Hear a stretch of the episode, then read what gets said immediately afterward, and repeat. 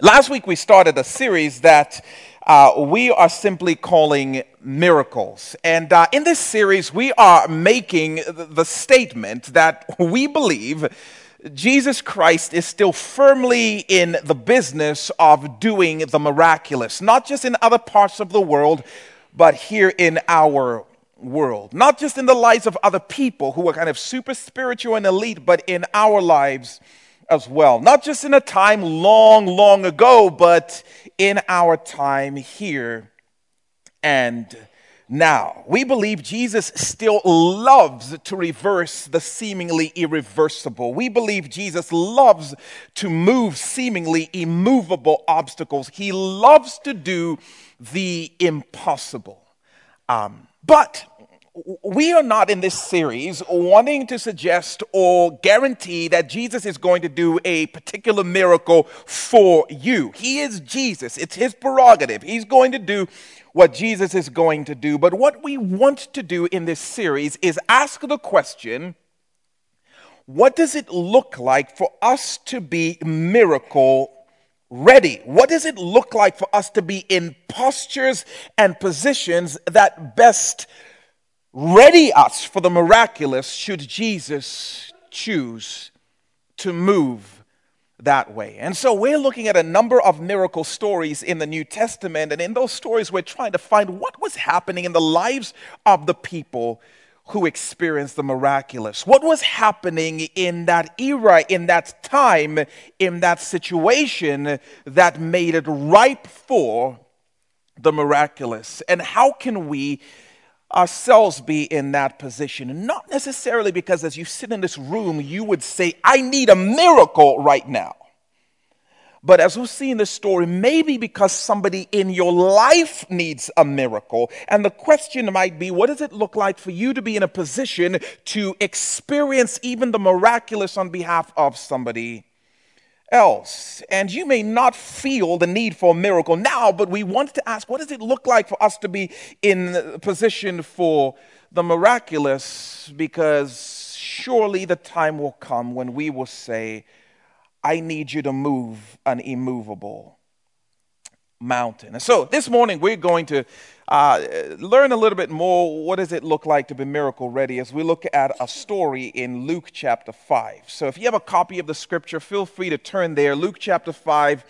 We'll start reading at verse 17, and we're going to pause and, and, make observations and kind of get our bearings as we work our way through the story. Uh, again, if you don't own a copy of the Bible, we would love to give one to you. A physical copy is our gift to you. Just head to the connection corner out, outside those back doors after the service and ask for a Bible. But for this morning, we're going to have the verses up here on uh, the screen for you to be able to follow along.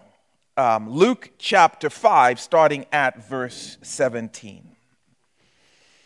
Um, uh, here's what it says one day, Jesus was teaching. And the Pharisees and teachers of the law were sitting there.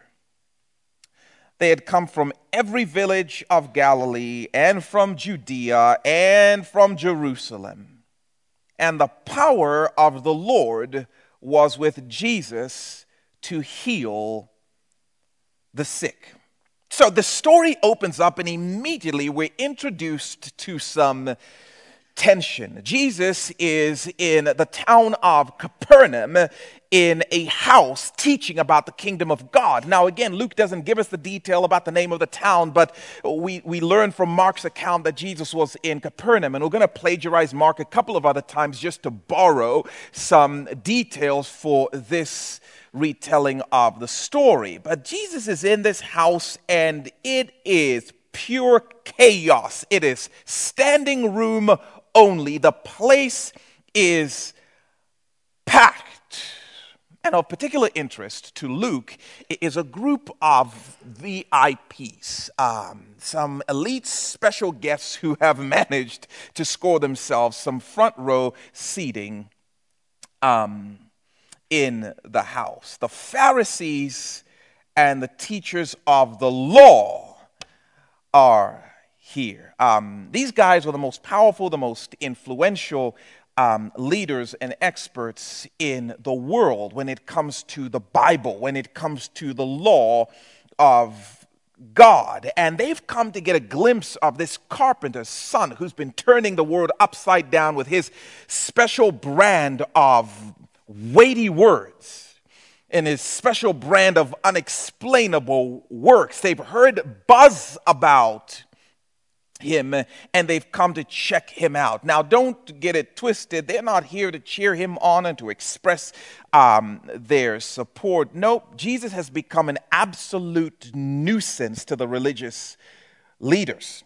He's become religious public enemy number one, not because he's peddling lies, but because he is gaining popularity. And as Jesus gains popularity, he is gaining some of their followership. They're watching their followers defect from them and they're starting to follow Jesus. And they're losing their sense of influence and it's driving them crazy. So Luke tells us that some of these guys have traveled days to come and see Jesus. And make no mistake about it, they're sitting in the front row with their arms folded and their faces scowled. They are just hoping that Jesus is going to make the most technical, minor of mistakes so they can blow it up, blow him up, shut him down once and for all. But, man, they picked the wrong guy. Um, Luke wants us to know that Jesus wasn't just communicating with words, but he was clothed with power. Luke says, Oh, by the way, it was one of those days. The power of God to heal sickness was all over Jesus. Now, really quickly, I don't think that this is suggesting uh, that there were times when Jesus wasn't able to heal. No, Jesus is God. Jesus was God. But as you study his life and his story in the New Testament, you will find it revealed that Jesus completely submitted himself to the will and agenda and the timeline of God, his Father in heaven. And so you hear him say things like, I don't speak uh, on my own, and I don't do just what I want to do. I do what the Father calls and tells me to do, meaning that there were moments in Jesus' ministry when God, his Father, would say, Okay, it is healing time. And to put it crassly, he would put Jesus in super healing mode, and healing power would just be dripping off of Jesus at certain times. And this was one of those times. The anointing and healing power of God was all over Jesus. The possibility of healing was thick in the air. And so the story starts with haters in the house and healing in the air. And then Luke shifts from the chaotic scene inside the house to a, a, crazy scene that's brewing outside in verse 18. It says, Some men came carrying a paralyzed man on a mat and tried to take him into the house to lay him before Jesus. Now, let me just say, I love these dudes that we are about to meet. Now, Luke spares us this detail, but again, we borrow the information from Mark and we learn that there were four of these men carrying a fifth friend who was paralyzed on a mat. The Fantastic Four, I like to call them.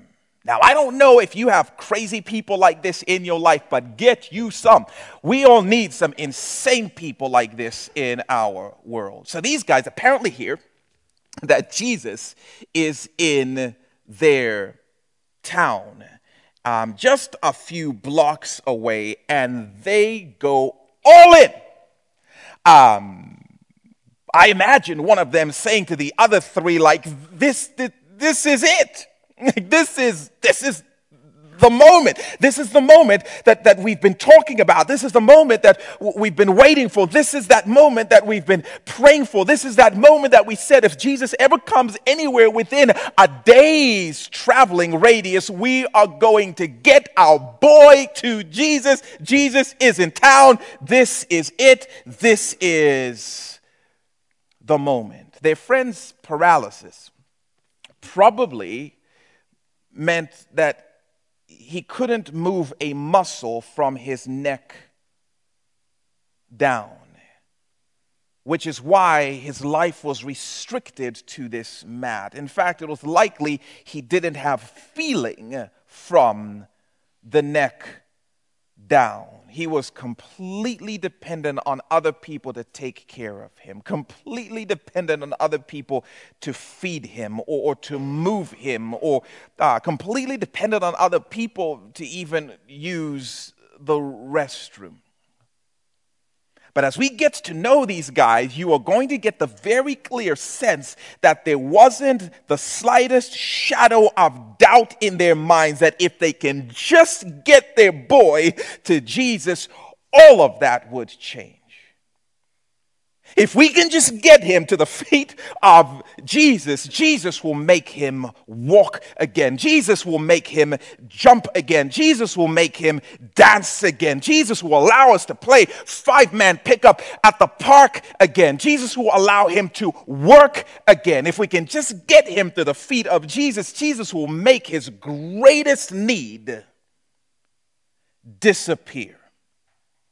And this is that moment. So everyone's taking a vacation day today. And so they map out their very simple plan. You get this corner, I'll get this corner, you get the southeast corner, and, and, and the four of us, we're going to walk from here to, to, the house where Jesus is. We're going to pause at Market Street to take a quick break because I know how weak you are, you know, Sylvester. And then we're going to keep going. When we get to the house, we're going to walk through the front door. We're going to drop our friend at Jesus' feet. The four of us will walk in. Jesus will do his thing, bam, bam, bam, and the five of us will walk out, and it will be taken care of. And so, one, two, three, who are they start to head out.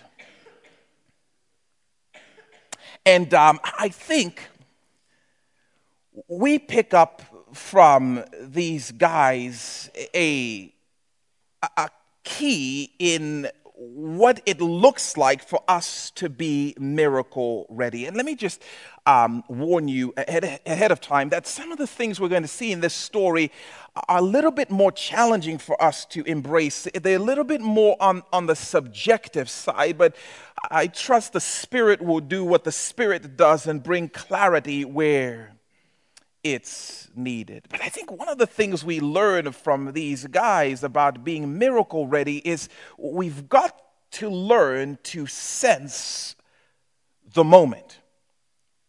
We've got to learn to sense the moment. There, there, seems to be something in this story and in many, if not most, of the miracle stories in the New Testament about seeing and sensing the moment for the miracle. And these four guys sense it. This is the moment.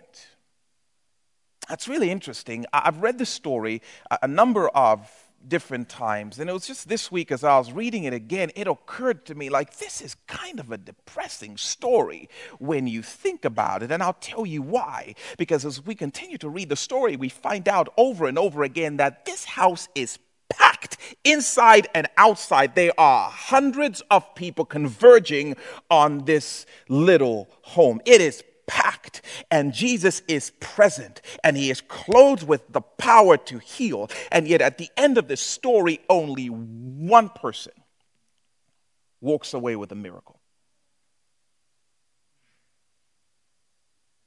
Hundreds of people were there, but they missed this moment. The religious folks were there.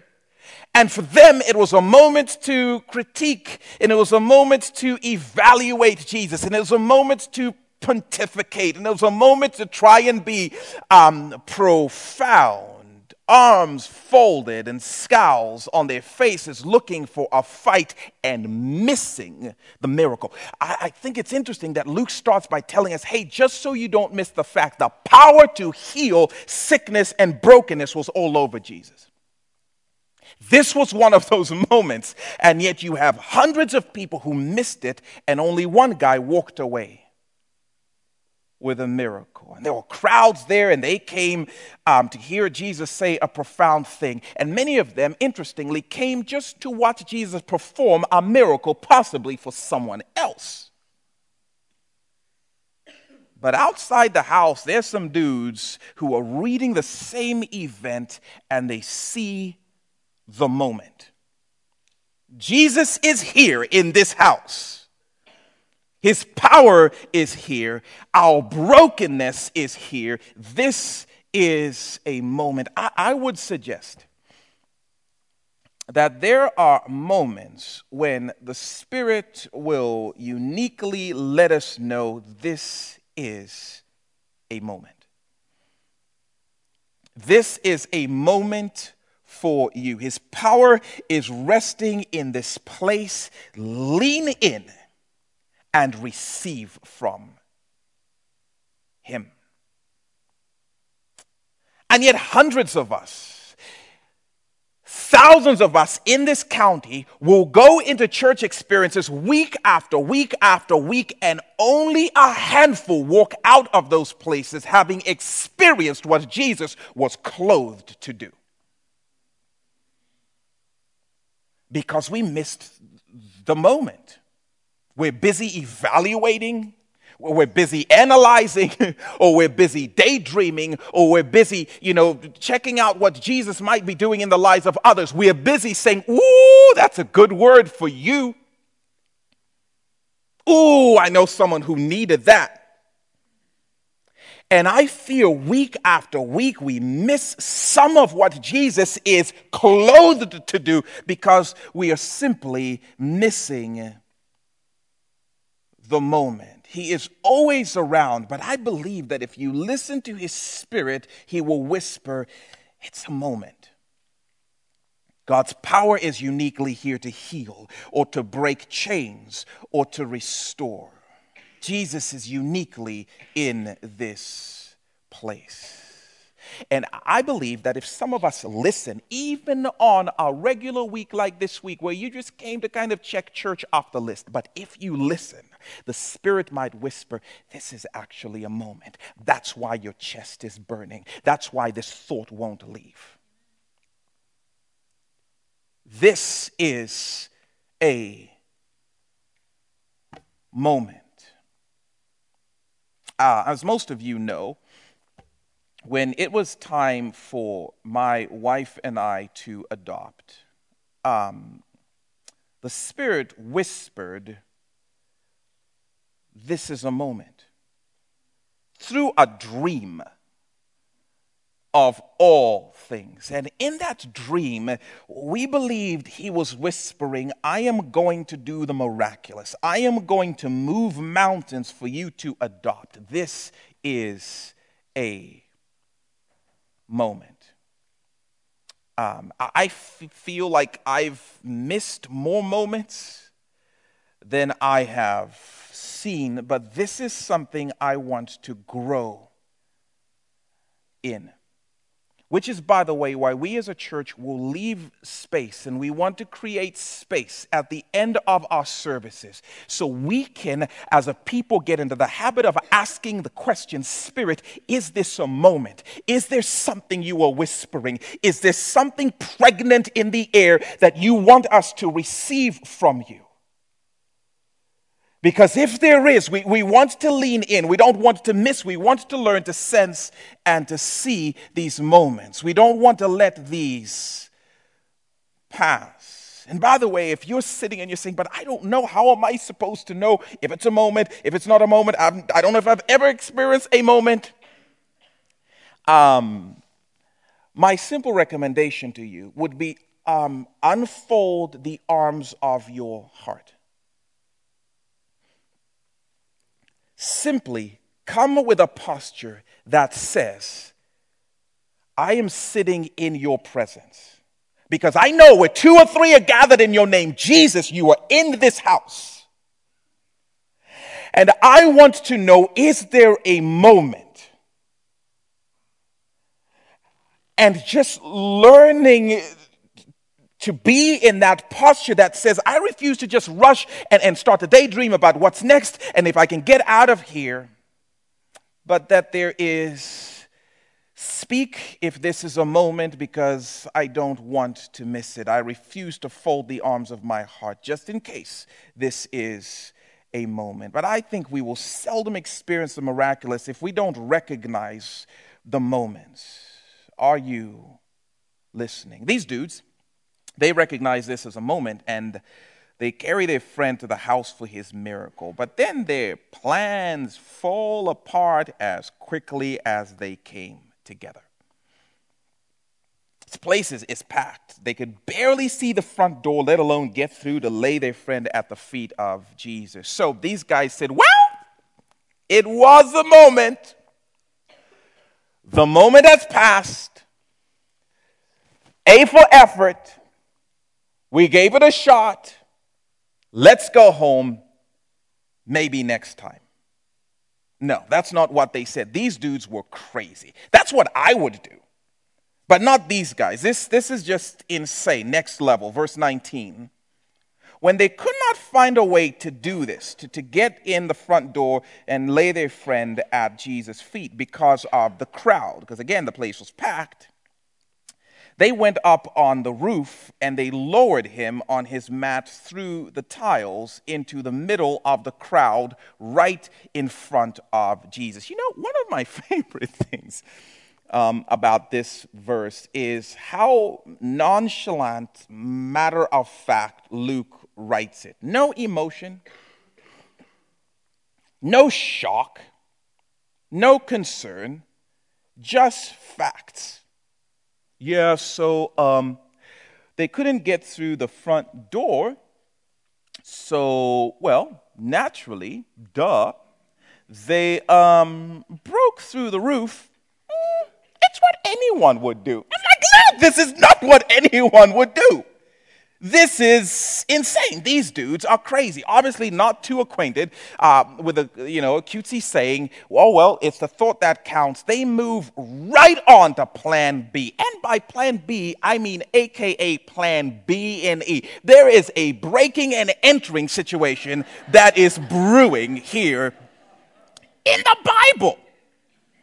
Um, in this context, um, th- these houses would have had some dicey stairs on the outside of the house leading up to um, the, the roof. And uh, the Fantastic Four, this is what cracks me up too. They unanimously decide it's a good idea to scale these steps at someone else's house, carrying a grown man on the mat. In fact, it's all five of them, because their friend may have been paralyzed, but he could speak. And none of the five of them think to say, like, I don't know, guys. This may not be a great idea. Um, this is just hilarious to me. No, they're like, nope. If we get arrested, fine. If we get fined, fine. How worth it will it be when we see our friend walking again? So they get to the roof and uh, they lower their friend through the tiles. Come on, Luke, this is so funny. Like they just moved some tiles off to the side, and no, no, no, no, no, no. They had to dig and scratch and claw and dig some more to get through a layer of clay on that roof.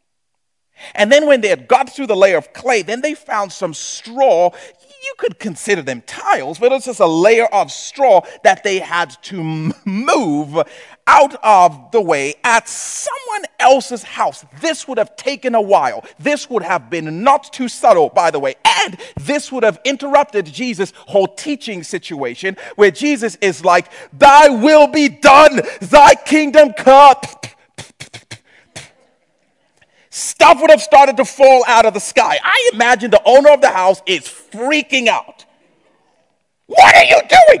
Somebody stop them. Call the cops. It is absolute pandemonium. And they're over there just looking down, all super cheeky and sweaty with anticipation. And they just keep clawing until they make a hole big enough to let a grown man down. And I'm guessing they were also scantily clad on account of the fact that they didn't come with ropes.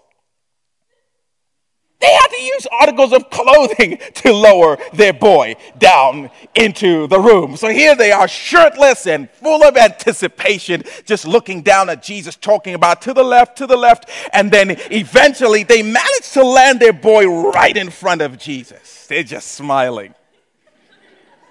What's up, Jesus? oh, the Bible is such a great book. Um, and their insanity, I think, continues to teach us about being miracle ready because it's not just about sensing the moment, it's about making a move. It's about making the move. Sometimes uh, the Spirit won't just stir us about a moment. He will stir us about a move that we are required to make to get positioned for the miraculous. This is huge. And this is huge, particularly because it's not usually going to be as easy as walking through the front door. And I, I wonder, and I believe that many a miracle is missed because we may have sensed the moment, but we refuse to make the move to meet Jesus in the moment for the miraculous.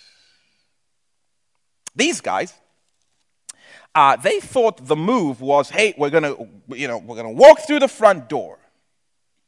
But that wasn't the move.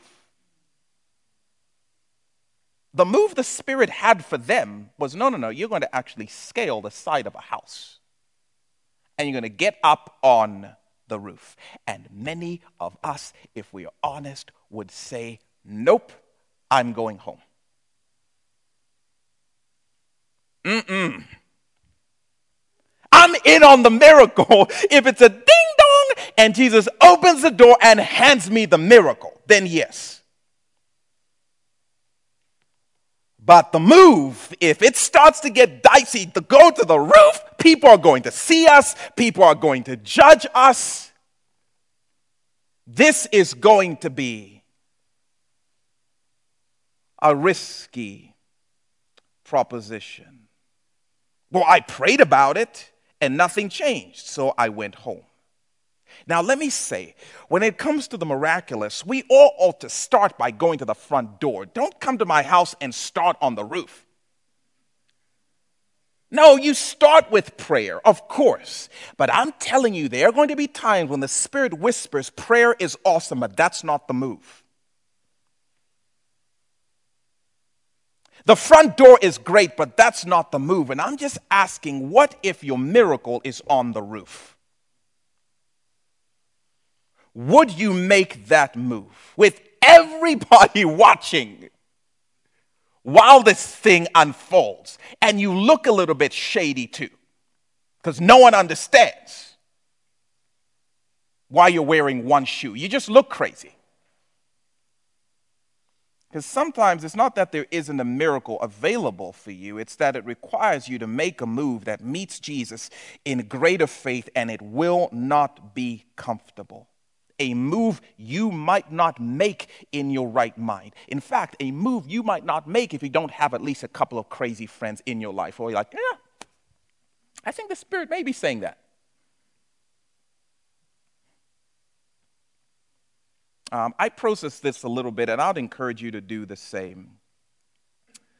But just think about your favorite miracles in the Bible, and you will most likely go back and be like, oh, there's the move. There it is. I love the one where Jesus makes a bunch of wine, yeah. but there were a group of guys who had to fill these large empty containers with water and then haul them to him.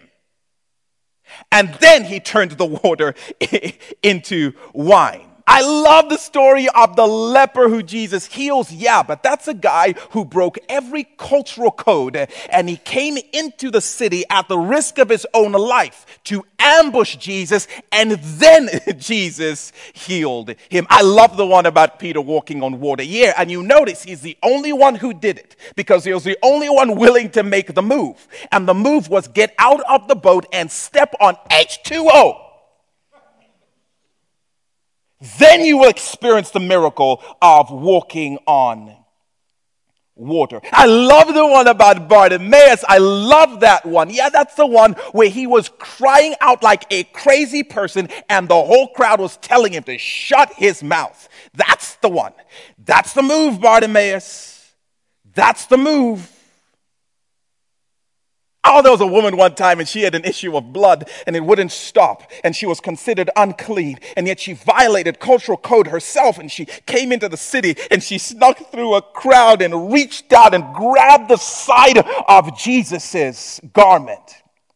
And that was move part A. And then Jesus stopped and said, Who touched me? And she said, Part B. That's the move.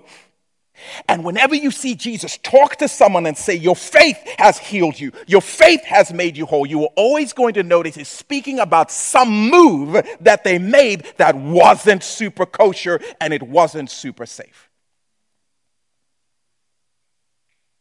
Find your favorite miracle and you will find the move. And I just wonder what might the move be for you?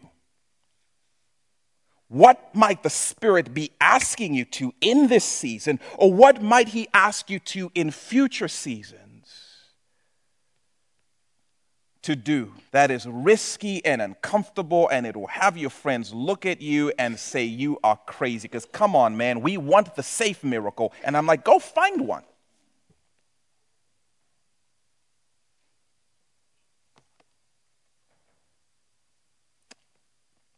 What might that be for you? Man, the few times I've experienced the miraculous, there was a move required of me. Um, when God whispered about our adoption, for instance, and said, This is a moment um, through a dream, we knew it wasn't just a moment, but it was going to require a move. And um, one of the moves we knew we were called to was to start selling our stuff to make room financially for the adoption. That was crazy. Why? Because that was exactly the same time the Haitian government was telling us this is impossible. This kid's not adoptable.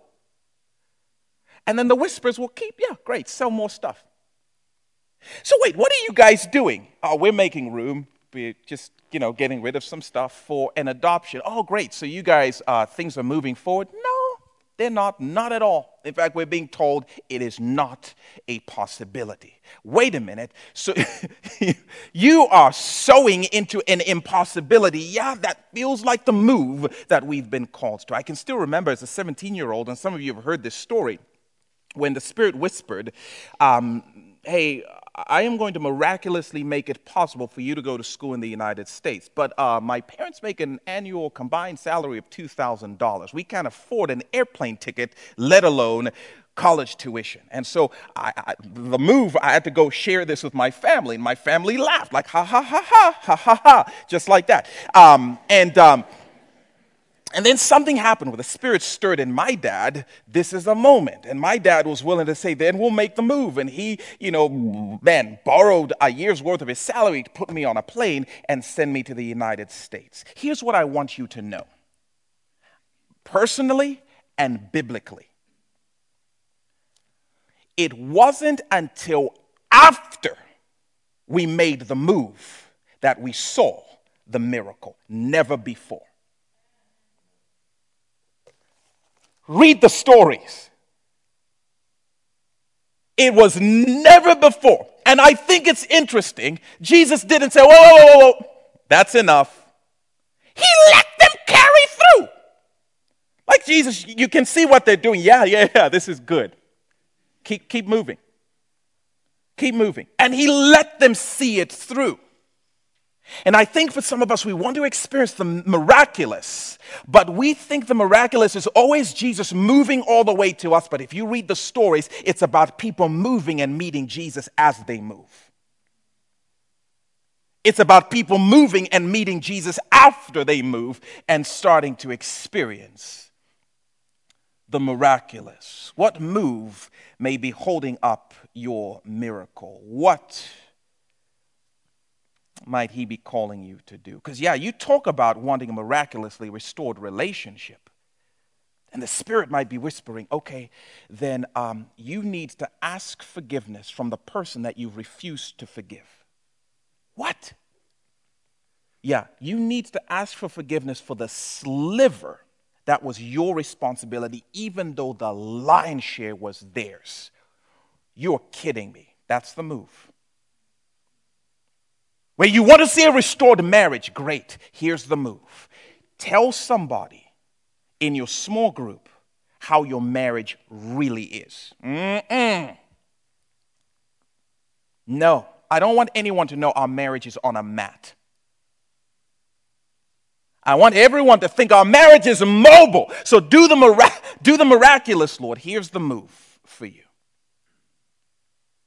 I, I want to experience freedom from, from self harm. Sh- show someone your scars. Mm, I, I don't know. I, I want to experience healing in my body. Great. Share your prognosis with people. In fact, post your prognosis. Are you kidding me? I don't want that kind of attention. I don't want people to pity me. I don't want anyone to know. I'm praying for a closet healing. I want you to post your prognosis. Can you imagine if Jesus said that to you? I'll meet you on Facebook. Jesus on Facebook? Maybe that's a bad example, but um, and for some of us, the whisper may be stop talking about your prognosis. For the next three months, do not bring it up with anybody. That's the move for you. I want freedom from this addiction. I want freedom from these chains. What if the move is Jesus tells you, Great, I will meet you at rehab? Check yourself in. Then people will know. I know. They'll see you climbing up the roof. Share your struggle with your roommate. No! I'm wondering what might the move be that is holding up the miracle for you. I want to see salvation in my boss's life. That's great, and you've been praying for her. That's an awesome front door, but you might need to climb up the side of the house and just ask her, Do you know Jesus? No, she says she hates any conversation about religion. So, no, I can't do that. That's the move. I feel like I'm losing my kids and I feel like that my kids are spiraling. Great, quit your job. And then do what? Oh, that's the move. I'll meet you there. That's what. I wonder how many of us may miss the miraculous, not just because we missed the moment, but because we refuse to lean in to the move. I want this anxiety to go away, but it's not going away. Here's the move turn yourself in to the authorities. You know what you did, and you've been hiding it for years. I will meet you at the police station with a miraculous. No. Okay. Come on, how much do you really want the miracle? I want it as long as it's delivered to me. Amazon Prime in my house. All right. See how that works out. And it's funny to me as I sit here because I just believe the Spirit is whispering to some of you that's the move. And you are like, no! Banish the thought, devil. No, that's not the devil. That's the move. And then, the moment they came for, check it out, verse 20. When Jesus saw their faith, what faith? All of this nonsense is what he calls their faith. The move. When Jesus saw that, he said, Friend, your sins are forgiven. And that's the miracle. That, that's, that's the, make no mistake about it, this is the peak of the story. But I read that, I'm like, wait, what? Your sins are forgiven? Where did that even come from? You know, if I'm them, I'm like, we just scaled the side of a house and we lowered our friend on a mat right in front of you, Jesus. You might need to get your eyes checked because if you read all of the signs, they are letting you in on the fact that what we came for was healing. What this guy needs the most is healing. But sometimes the miracle you want most is not the miracle you need the most.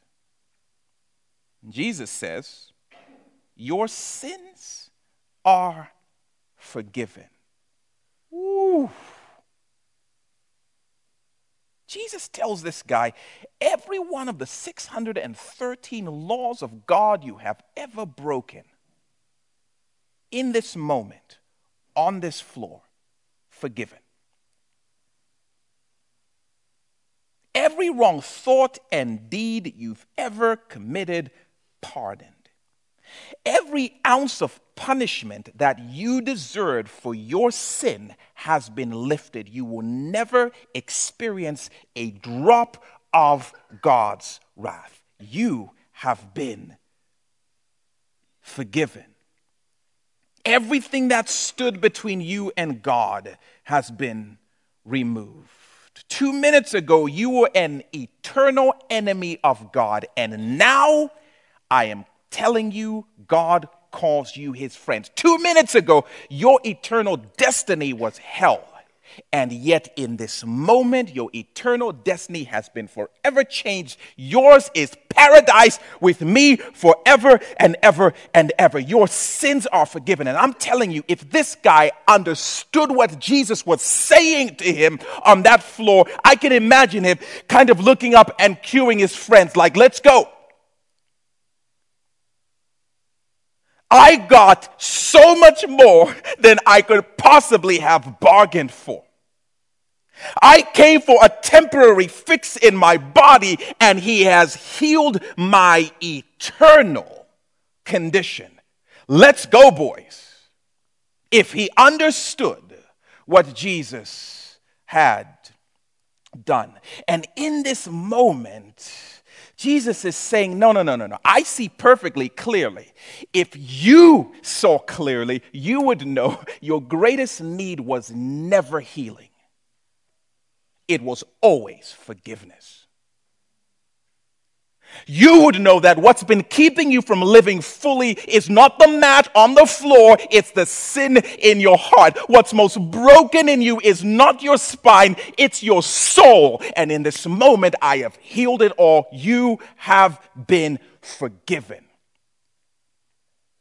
And Jesus is making this powerful declaration that the miracle we need the most is the forgiveness of our sin. And because of their faith, Jesus offers that to this guy. Your biggest need was always forgiveness. And forgiveness is the greatest miracle I could possibly perform for you. Your, friend, your sins are forgiven. I honestly wonder um, if many, if not most of us, aren't living with the greatest miracle this morning. And we take it for granted like it's not an impressive thing. And we take communion like it's just another thing. But if you're a follower of Jesus Christ, it means he has spoken those words over you. Your eternal destiny has been changed. God calls you friend. Your sins have been forgiven. Your eternal fate has been sealed, which means if you're a follower of Jesus Christ, you own the world's greatest miracle, the forgiveness of your sins.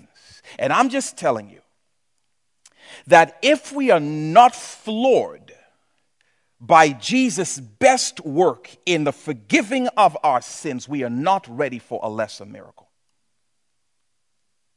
And that's my concern. Is Jesus says, Your sins are forgiven, and we're like, That's all right, but how about my hangnail, though? Fix that.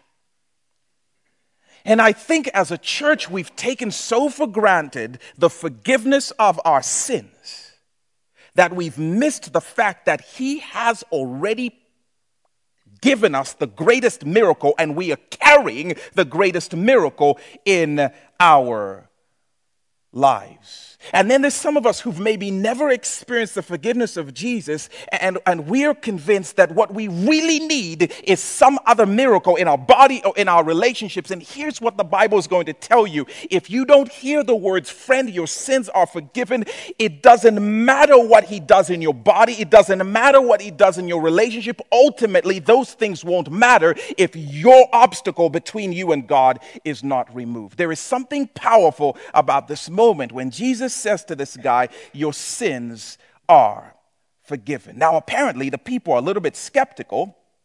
Um, like I tend to be, verse 21 says, The Pharisees and the teachers of the law began thinking to themselves, uh, Who is this fellow who speaks blasphemy? Who can forgive sins but God alone? They would have a no beef if Jesus healed. But you can't forgive sins. Are you saying you're God? Verse 22 Jesus knew what they were thinking, and he asked, Why are you thinking these things in your hearts? Which is easier to say, Your sins are forgiven, or to say, Get up and walk? This is a trick question, by the way, to which most of the people there would have said, It's, it's, it's A. It's easier to say your sins are forgiven. And I think the church lives that way. Like, oh, forgiveness, that's easy. Do something trickier, Jesus. And Jesus asked the question which do you think is more impressive? Which do you think is easier? Oh, it's easy to say your sins are forgiven because you can just say that. No one can go into heaven and check the records to make sure it's true. And so there's no way to prove it. But if you heal somebody or if you say you are healed, now we have the evidence in front of us and we can prove it. And because we can see it, it's more impressive because then it's like wow and bang, and everyone is going to be impressed. But as it stands, this guy's still sitting here and he's not been healed. And I love what Jesus says. He says, Okay, um, I want you to know that I am the Son of Man, with the authority on earth to forgive sins. So I'm going to heal this guy. But you need to know you are wrong. Forgiving his sins is harder by far. I'm about to heal him by simply speaking the words. But to forgive him, I'm going to have to die on a cross. I can heal your marriage by speaking the word. But to forgive you, that is a long night of suffering on a cross. Believe me when I tell you, forgiveness is my greatest miracle. Then he says, So he said to the paralyzed man, Bada bing, bada boom. I tell you, get up, take your mat, and go home. That's it. That's all he says. Immediately, this guy stood up. No therapy. Uh, he, he didn't practice walking. He just knew how to walk because when Jesus says the words, the greatest obstacles can be removed. took what he had been lying on, and I love that. He carried the thing that had been carrying him for years, and he went home praising God after, of course, taking his crazy friends out of there. Everyone was amazed and gave praise to God. They were filled with awe and said, We have seen remarkable things today. And I wonder if Jesus' heart wasn't broken a little bit. He said, You missed the most remarkable thing. Y'all want me to perform and do the miraculous, but you are losing sight of what's killing this city is not the broken bodies, it is souls separated from God. That's the greatest miracle. But Jesus performs the mini miracle anyway, we shall call it, with three simple instructions. His boys are like, I told you, I told you, told you, and then they go play pickup at the park or whatever they did after that.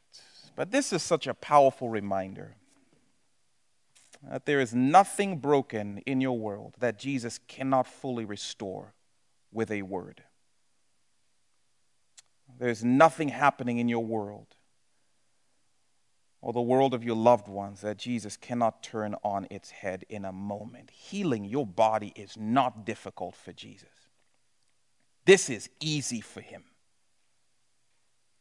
But something powerful, I think, is shouted through his words.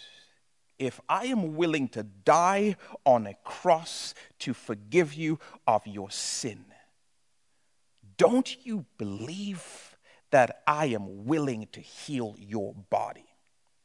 There is something I think when we start to embrace the power and the beauty of the miracle of forgiveness, because the miracle of forgiveness is Jesus saying, I will suffer and die and I'll rise from the dead in order to forgive you. And if you're a follower of Jesus Christ, that should amplify your faith. If you are willing to die for my forgiveness, what wouldn't you do for me? And that starts to influence the faith with which you come to Jesus. And I love Romans says this. Well, if he was willing not to spare his son, don't you think he's going to give you all other things? That's the mini miracle. He's already given you the miracle. The rest are just mini miracles.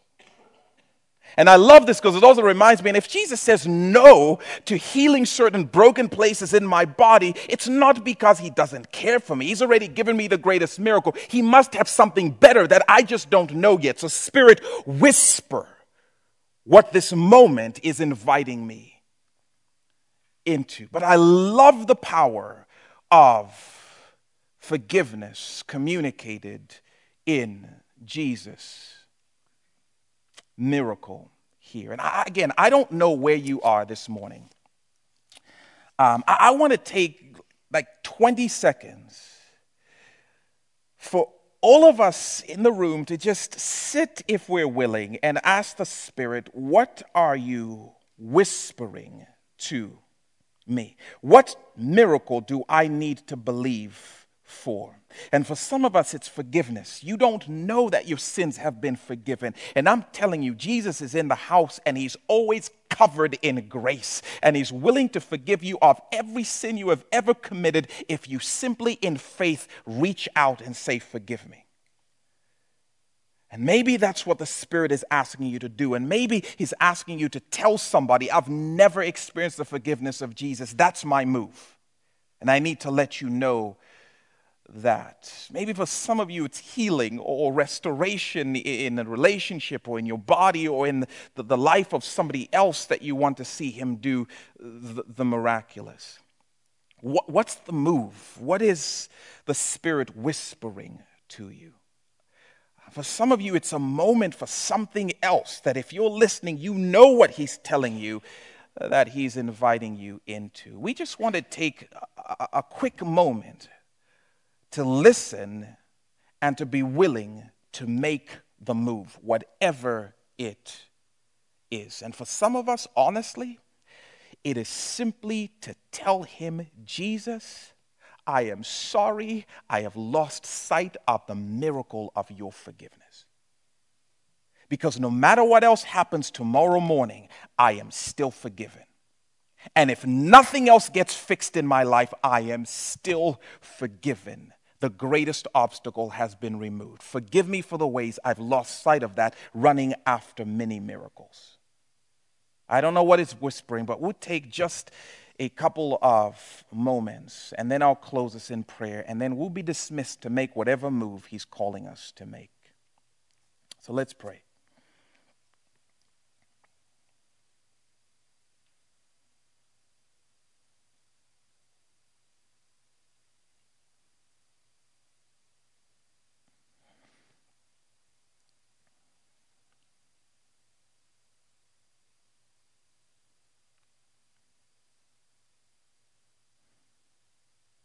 Jesus, thank you for your forgiveness.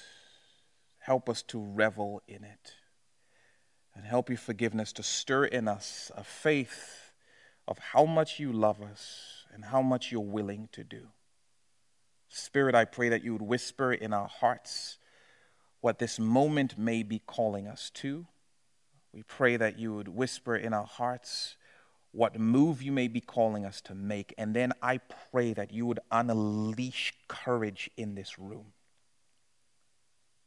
for us to be willing to scale houses or mountains or whatever it is that you're calling us to do to step into your best and to step into position for what you want to do.